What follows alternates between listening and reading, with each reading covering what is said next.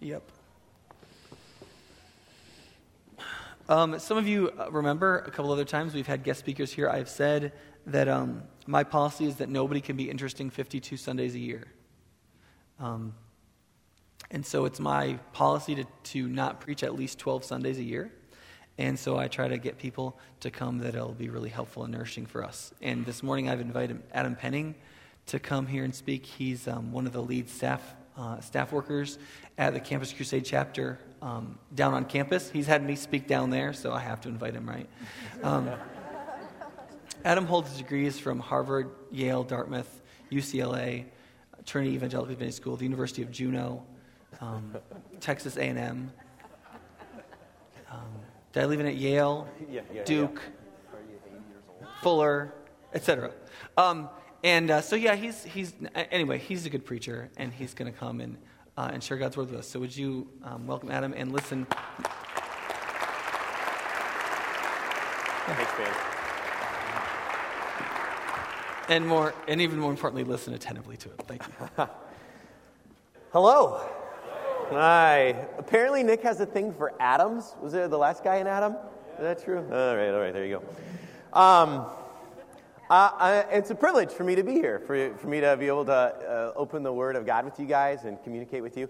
So, I, I, um, I do work down on campus with Campus Crusade for Christ, um, alongside of some of your very talented, intelligent, handsome deacons, uh, not deacons, elders, sorry, uh, Jim Tanner uh, and Dean Waldemeyer. So they're, um, they're good friends of mine. We uh, enjoy each other.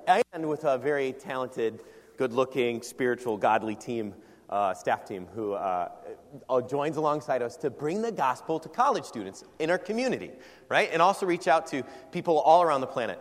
I, in some ways, I feel like I, um, I belong at High Point Church. Um, I, we, we had a group of like 100 or so students who s- spent the night here Friday night. So I've really been here every day of the week, weekend.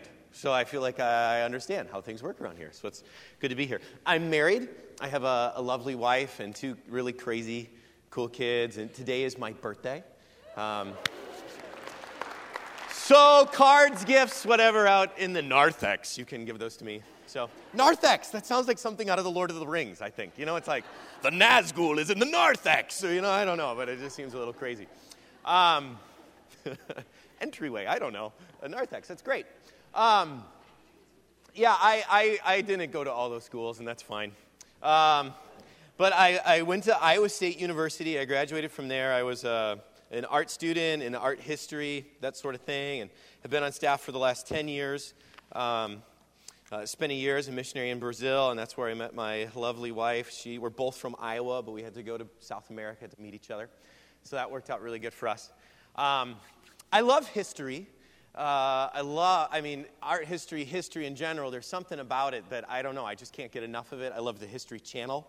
Um, my wife will come in and I'm watching yet another show on like World War II, and she's like, What? How many angles can one network put on World War II? You know? Um, I, uh, I love like uh, the Band of Brothers series. Any old, any, have anybody seen this, this series, The Band of Brothers? There's something compelling about the stories of World War II. I don't know if you watch the Band of Brothers. At the beginning and the end, there's these always these um, these interviews with the men who are portrayed in the film. It's uh, the film is really a, a reenactment of a company of soldiers all the way for World War II. And there's these old men at the beginning and the end who are telling what they went through, and they start to get choked up and tear up and weep about what they're going through. And there's something in my manly heart that goes, oh, you know. And uh, even this morning, I was writing my parents' car to church, and they have. Um, the Greatest Generation by Tom Brokaw. They were listening to it in the car on their way here. And I'm listening to this story of this Marine and, and, uh, and his life after the war, and I get a little choked up in the car. There's something about those stories, I think, that just grips your heart, you know? And it, it, there's something different about World War II than, say, like the War of 1812. Uh, how many of you know anything about the War of 1812? Uh, there's a few hands, right? Um, I mean, it was, I, it was, men fought and died for our freedom in the War of 1812. And they call it like the, the, the, uh, the Second uh, War of Independence. Um, but there's something about that war that we've kind of grown accustomed to or distant from. Uh, I don't know. I think some of it is the fact that when we look at World War II, those stories in our history, they, they're still alive, right? It hasn't passed from living memory. So we can, we can hear Grandpa tell about the frostbite he got at Bastogne, or your mom or your, or your grandmother talking about how she cried for three days and locked herself in a room after she lost her brother at Guadalcanal because it's in our living memory. There's something about it that's still fresh, that still grips our heart. In the War of 1812, it's just facts in a book that we little think about or realize the significance of what happened for us and to us. World War II, today, it's passing from living memory. And eventually, one day, it'll probably be just facts in a book, stories we read about, maybe or hear, but it might not grip our heart like it does today. And I believe the danger with Christianity is that Jesus can become like that. He can, if we're not careful, he, he be, can become just facts in a history book and he won't grip our heart. Yeah, we might know the, all the right answers, right? The Sunday school answers, but we might know those answers without really wrestling with the questions and really wrestling with Jesus and who he really is and what he really means, that he can just become something that we know about, you know, spout off the right answers to. Jesus has to grip our souls. This is who he's intended to be. He can't be a pat answer or a fact. Growing up, I went to a religious school and I learned a lot of things about Jesus, and that was really good for me. I learned a lot of the right answers. But I never really wrestled with the deeper questions of who Jesus was deeper in my soul and in my heart. And he kind of became just something I did. Just became answers. Jesus, Jesus is a question asker more than he's an answer giver. Right? I think sometimes, if you look in the gospel and the scriptures, people are asking Jesus questions all the time. You know, they think Jesus is going to give them an easy answer. Jesus is asked 183 questions in the scriptures, depending on how you count them, but he only really directly answers three of them. Most of the time, he answers a question with another question, or he tells a story, but he does something to make us really think about what, he's re- what we're really asking and what he's really asking us. He doesn't want just pat answers. It's not just about getting right answers. There were a lot of religious people who a lot, knew a lot of right answers. But they were never really wrestling with what those answers really meant, what they really meant to them, what they were at a deeper level. When Jesus asks questions, he will probe the very depths of us. And then when we come to the right answer, he wants that answer to grip our soul. He doesn't want it just to become a fact like the War of 1812. This morning, I want to take a look at the scriptures at what I think is arguably one of the most significant questions that Jesus asks, but also one that's really, really easy for us to just gloss over with the right answer. And it's a question uh, many of us would like to think is easy. Um, but I'd venture to guess uh, Jesus never intended this question to be easy. So if you grab your Bibles, uh, open them up with me. We're going to look uh, at Matthew chapter 16, 13. I know you guys are walking through Mark, so you're learning a lot about Jesus, a lot about his ministry, a lot about what's going on. Jesus kind of starts off his ministry. You know, John the Baptist kind of hails his coming, and it's this exciting time. Jesus is doing miracles. People are following him. He's getting pretty popular. He's feeding people food. You know, it's a free lunch for a lot of people, um, giving people sight. And then all of a sudden, he starts to get kind of controversial. He starts saying things and doing things that the religious elite and leaders and religious folk that they don't really get or understand. And there's controversy that starts brewing. Jesus is popular. There's this buzz going around about who he is, what's he's about, what is he doing? Is he the Messiah? Is he going to be the one that, you know, like kicks the Romans out and sets life the way it should be? And it's in this contest, context that Jesus asked the question that I want us to look at. So it's in Matthew 16, verse 13. It says this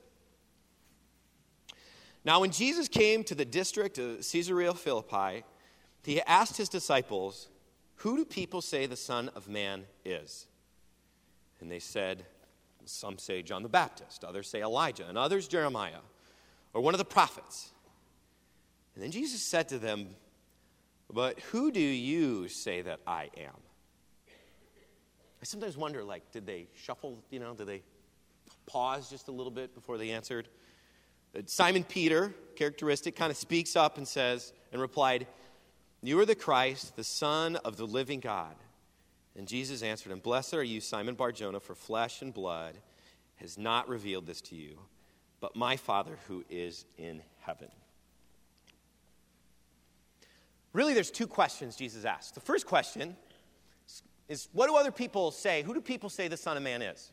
Right? It's kind of this broad question. Uh, what are, what's the buzz? What are people saying about me? Now, the Son of Man, you know, like sometimes it's, um, sometimes in the scripture, there's things that Jesus says, or, you know, he refers to himself as the Son of Man, or things that we don't totally get, um, but that is important to understanding the passage. And when he's saying Son of Man here, um, he's, he's ref- referring to a reference uh, a kind of a end times messianic prophecy that comes out of Daniel 17. And Daniel has this vision that one like the Son of Man will come on the clouds, and uh, he will come and he'll be given all dominion and rule and power and authority, and all nations and people and languages will worship this King, the, the Son of Man. And so, really, I kind of think what Jesus is asking is, he, you know, he refers to himself as the Son of Man, but I think he's also kind of asking, who do people say this guy is, you know, the guy who's going to come back and set things right. And the disciples, you know, they, they kind of give some varied answers, right? They give some varied answers about who they, who they think, who people are saying that Jesus is and, and all that stuff. Um, you see, the, this Son of Man, he was the long expected Savior who would free the, the Israelites from the oppression of the Romans because the Son of Man would become their new true king, right? Um, everybody is talking about this. It's in first century. If you're a first century Palestinian Jew, you, you are wondering who the Son of Man is because, like us, I, I don't care what your political affiliation is. Whoever the president is, if you don't like him, you're always looking for the next president, right? You, you're always looking for the guy who's going to set straight what the other guy screwed up, right? You're, you're thinking, who's it going to be? I mean, we're two years out from another election, right? And people are already talking about who the next candidate's going to be. Because you, you're like, this isn't how it's supposed to be. Well, in this context, it's a hundred times worse than that. These people, there's an occupying army in their homeland, and a, a foreign nation is taxing them. And they don't, this foreign nation that's occupying them and taxing them, they don't understand their religious system. They don't understand their culture or any of those things. And there's tension. They're always kind of on the brink of riots and revolution. Everybody's asking, who is the Son of Man? Who's it going to be? And so, in this context, Jesus kind of looks at his fellas, you know, his inner circle, and he says, What do people say about the Son of Man? And they give an answer. But it's a good answer, it's a varied answer. You know, I think today, you know, if, if, you, if you walked around Madison and, and you asked people, who do people say, you know, God, who do people say Jesus is? Right? Our answers would be pretty varied too, wouldn't they? We hear a lot of different things. And that could be dangerous. Because really deciding who you really, in the deepest parts of you, believe Jesus to be is critical. And it's dangerous if we come to the wrong, the wrong answer to that question. You know, today you might hear he's a, you know, you might say uh, he's a myth. He's something that was invented that was just made up, you know, to keep people in step and to control people about power. You might hear, you know, he's a prophet or a good moral teacher. You know, lots of people are like, I dig Jesus. I like what he has to say, love and all that sort of stuff. Right? He's a good teacher. Other people would say that, you know, he's, um, no, he's, I think he's God or he's my Lord, right? We'd say these sorts of things. Some people would say he's a, he was crazy or he was a liar, he was just making stuff up. You hear a lot of things today. And it's in this environment that we really have to decide yeah, who is Jesus? And all the things that are swirling around, who is he? And so Jesus, hearing these whispers, he just straight out asks his guys, his, his guys, who do you say, who do they say the Son of Man is? You know, and and they give him this varied answer.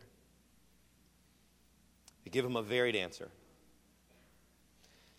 But but Jesus just doesn't want to know what other people think about him. He wants to know what you really think about him? And that's why his question changes. It goes from this broad thing, what do people think about the Son of Man, to who do you say that I am? I mean, really, when you, when, I mean, you got up this morning, you know, you put on your nice clothes. My wife thought I should wear a tie. I'm the guest speaker or whatever, so I put on a tie. I don't normally do that. You get your kids in the car, you're wrestling with them, they're crying, you strap them in, whatever. You know, you come here to worship God, to worship Jesus. But who do you really think He is?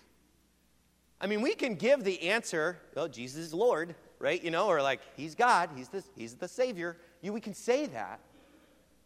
But deep down, who do we really see Him to be? You know, I, I, think, I think for a lot of us, it could, it could be a lot of things. You know, we got to wrestle with the question who he really is. Peter, Peter stands up and says, You're the Son of God. You're the Messiah. You're the one.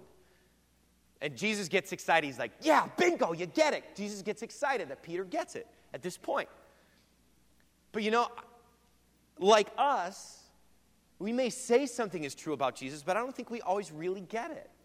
Peter, just if you if you have your Bibles, you flipped out, look one paragraph down, and Jesus is rebuking Peter. He's going uh, because and he's saying, Get behind me, Satan. You don't know what I'm about. You don't know where I'm going and what I'm doing. You don't know who I am. Peter wants Jesus to be the ruling political king, to set everything right.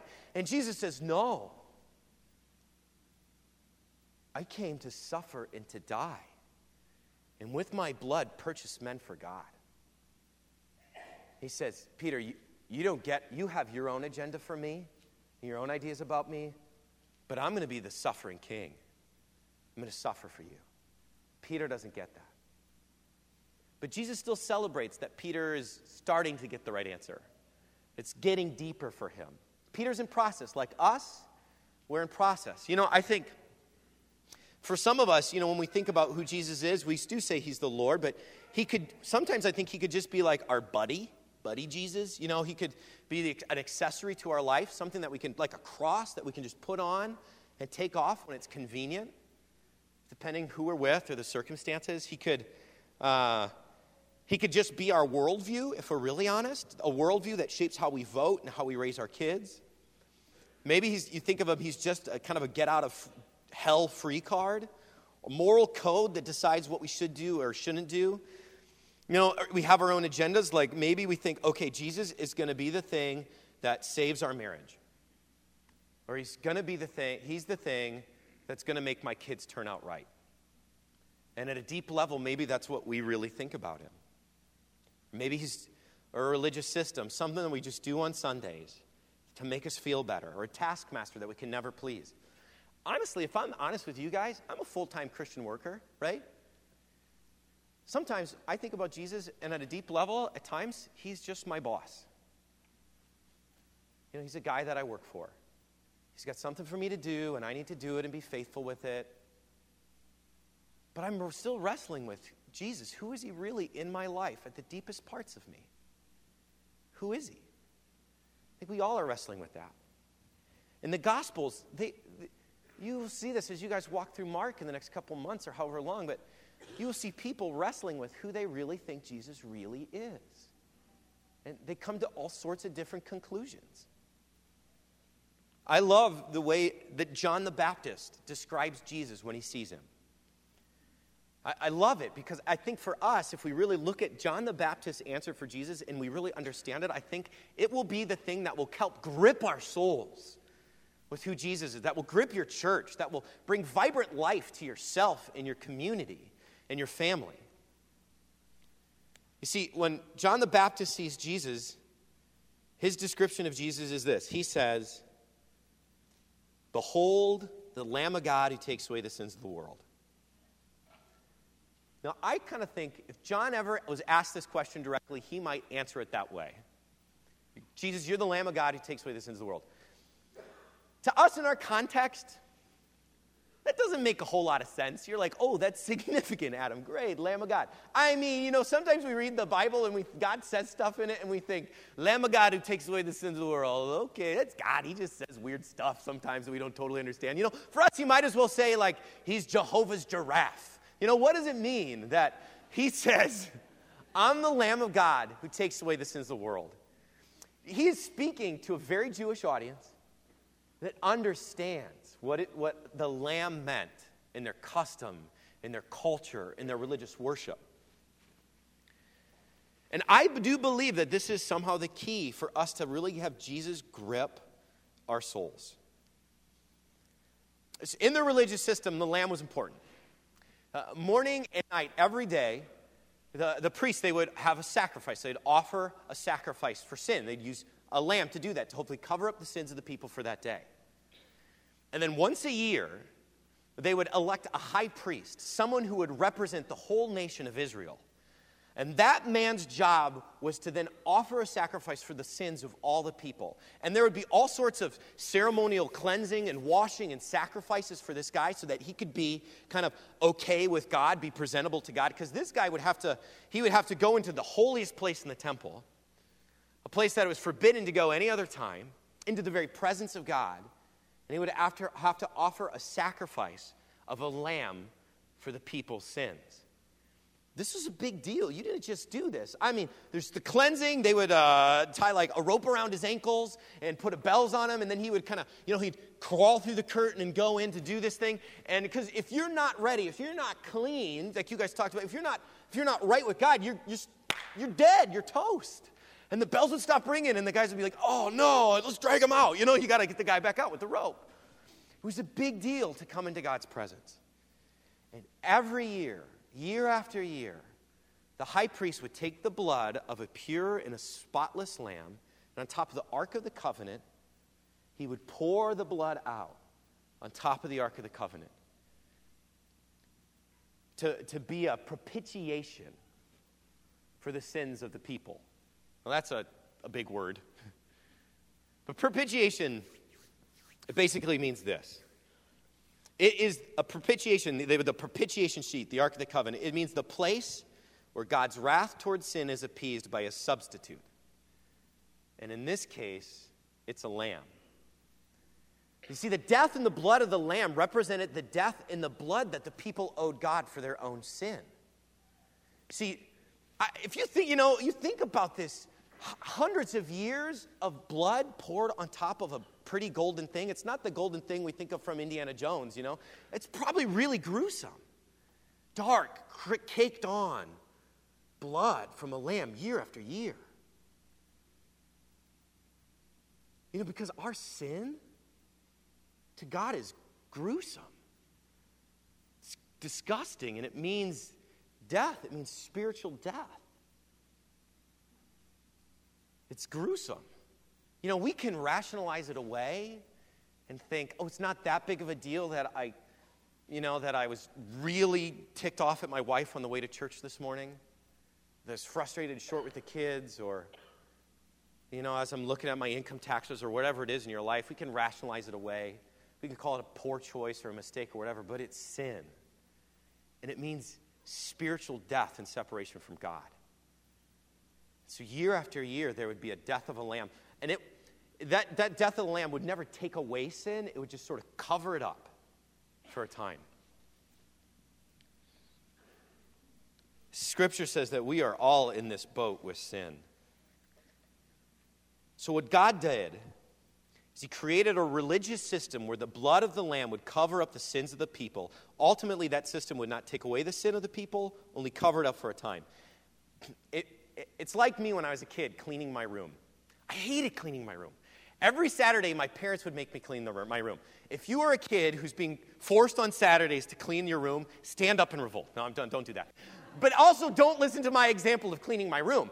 Uh, so, what I would do is, and this would take me hours, I planned this. I would, like, well, first of all, I would just kind of like bulldoze everything, like, you know, with my arms and cram it under my bed, right? And it'd be under, there'd be like underwear and old clothes and crinkled up papers candy bar wrappers, half eaten sandwiches I, would, I found under my bed. You know, like it was disgusting. And then I would line up my shoes or boxes really neatly in front of the junk that I've just crammed under my bed.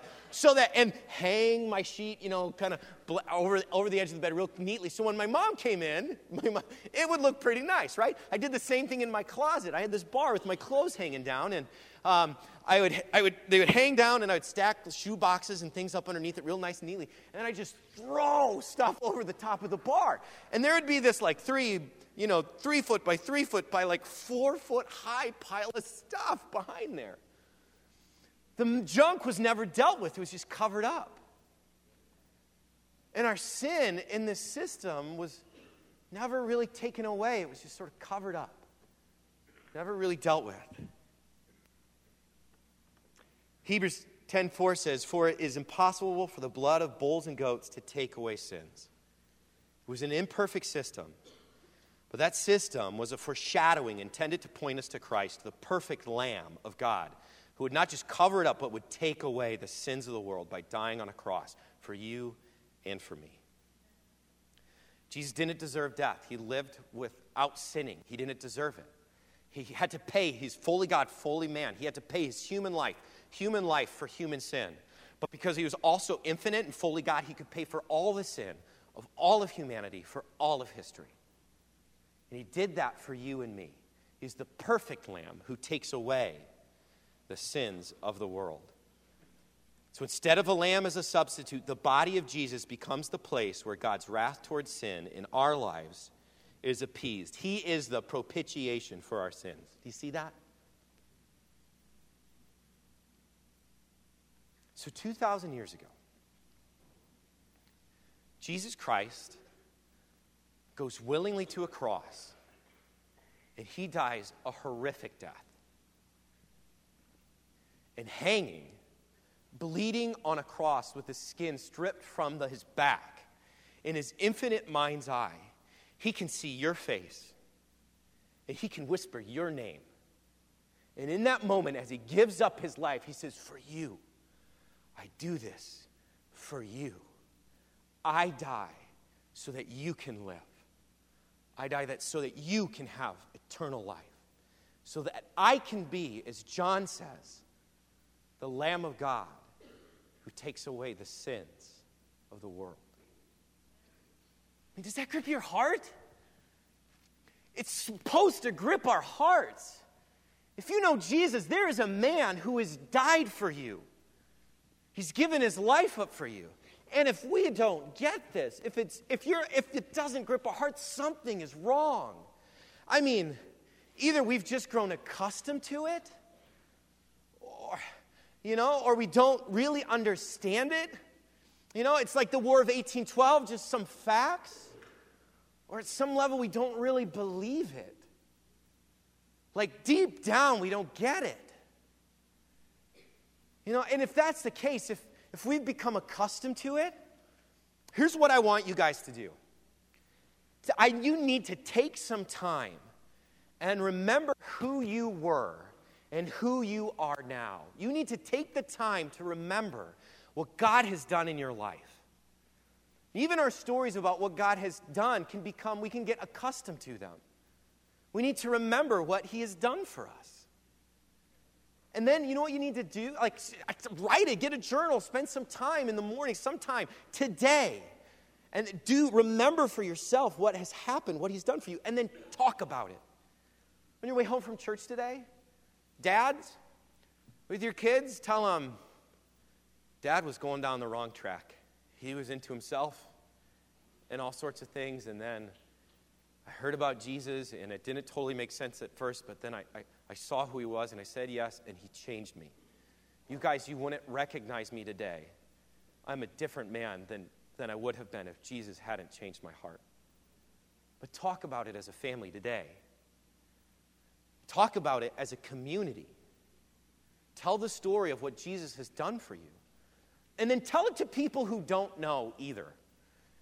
You know, there's something about talking to somebody about who Jesus is in your life who doesn't know Jesus that makes the story of what he's done for you come alive. We need to be people who talk about it so it stays fresh. If you've never responded to it, if you've never said, Wow, Jesus, this is who you are, this is what you died so I could have life, then you need to respond to it. And today, say, Jesus, I want you and I need you. I am screwed up. There are things in my life that I'm ashamed of that I wouldn't want anybody else to know about. Today, I need your forgiveness. Will you come into my life? Will you make me the person you want me to be? I want you and I need you. Change me. Be the Lamb of God who takes away my sins. We need to do that. Because in the process of doing these things, what we're really asking and what we're really coming to the conclusion of is the conclusion, the answer to this question. We're really saying, Who is Jesus to me? We're reminding ourselves.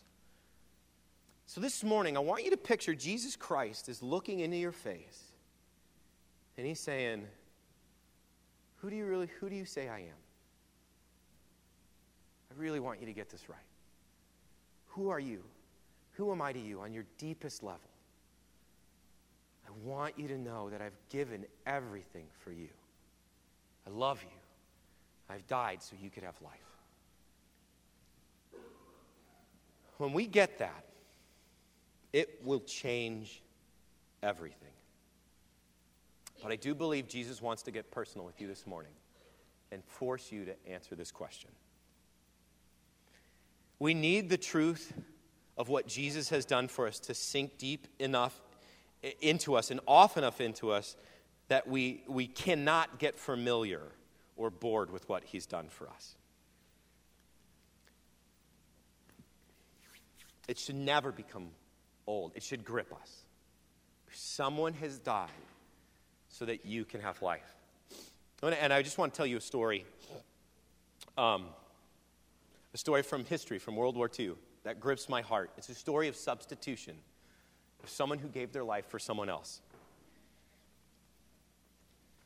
In the Second World War, in the German concentration camp at Auschwitz, the commander had a policy that whatever, when, whenever a prisoner attempted to escape, 10 other prisoners would be executed in his place.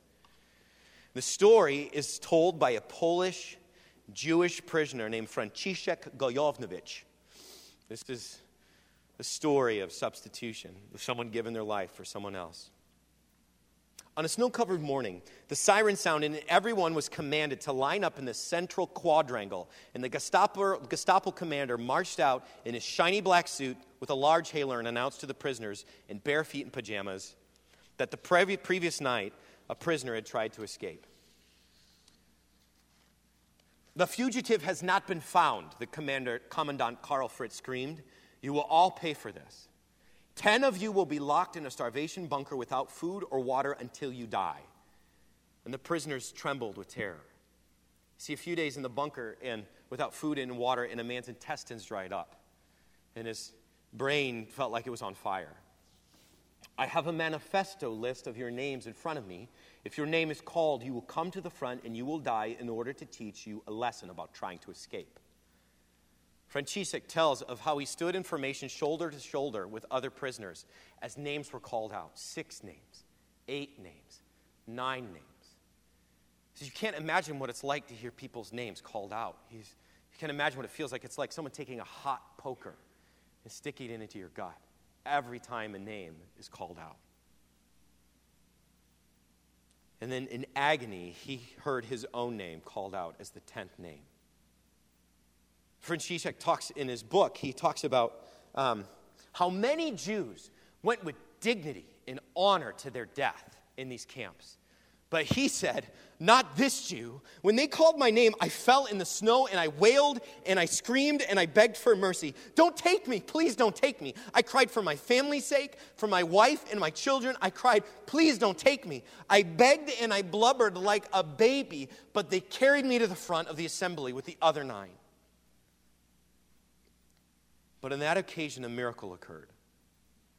An 11th prisoner, whose name had not been called, broke from the ranks and made his way to the front of the assembly. Astounded, the icy faced uh, Nazi commented and asked, Who, what does this Polish pig want? As Franciszek continued to sob for mercy, he looked up and recognized the man as a German Jew by the name of Maximilian Kolbe. Kolbe had been converted to Christianity, had become a Franciscan monk, and had ended up in Auschwitz as a prisoner. He was known to everyone as the Christ or the Saint of Auschwitz. It was said of Kolbe that he would give his food to those less starving than he, he would give up his blanket to those less frozen than he. It was said that among the survivors, he, among the survivors, he, they said, he lived so selfishly amongst us that it was as if Christ was living with us in the camp. And that morning, Kolbe addressed the Gestapo commandant, commandant respectfully and said, Could I just take a moment of your time? Hear this man who sobs and wails for mercy. He is young and fit and just ended up in the camp. I'm old and frail and have been in the camp much longer than he. He will be much more of use to you in crushing rocks in the quarry than I. Hear his cry for his wife and children. I'm a priest. I have no wife and children. Would you please consider me taking his place for execution? Franciszek, amazed, looked up through his tears to see the commandant shrug his shoulders and say, Ten lives are ten lives after all. Your request is granted.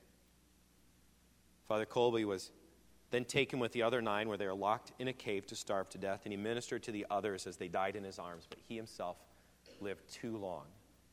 And so he was executed and thrown into an unmarked mass grave. Now, today, Maximilian Kolbe is well remembered. People know his name in church history. But for many years, nobody knew that story except for one Polish Jew, Franciszek. He survived Auschwitz until, he became, until it became liberated by the United States and he returned to Poland.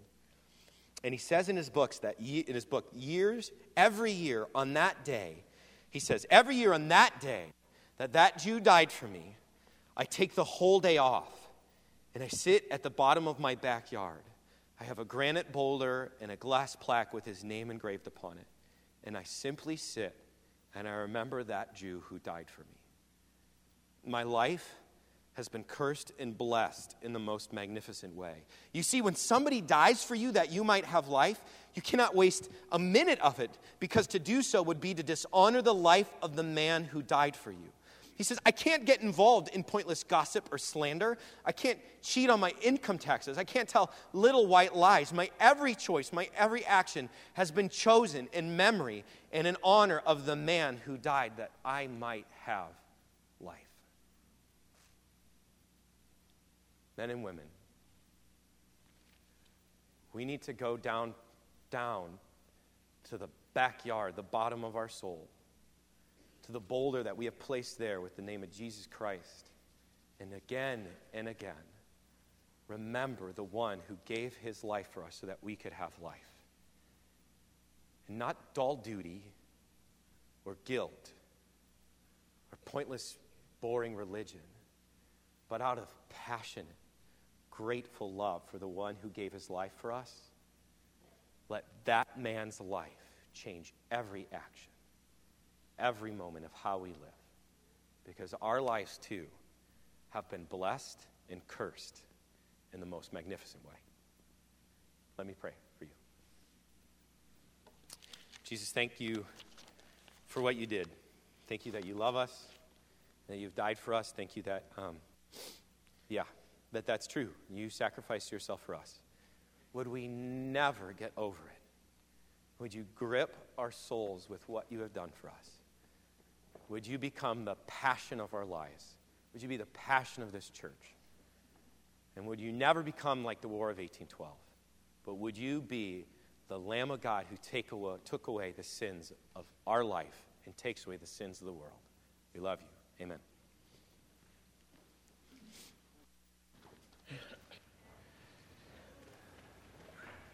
If you'd like somebody to pray with you, um, there will be some people down here to talk to you and, and, pray with you. John and I will be out in the, um, the narthex with the Nazgul to greet you if you're newer.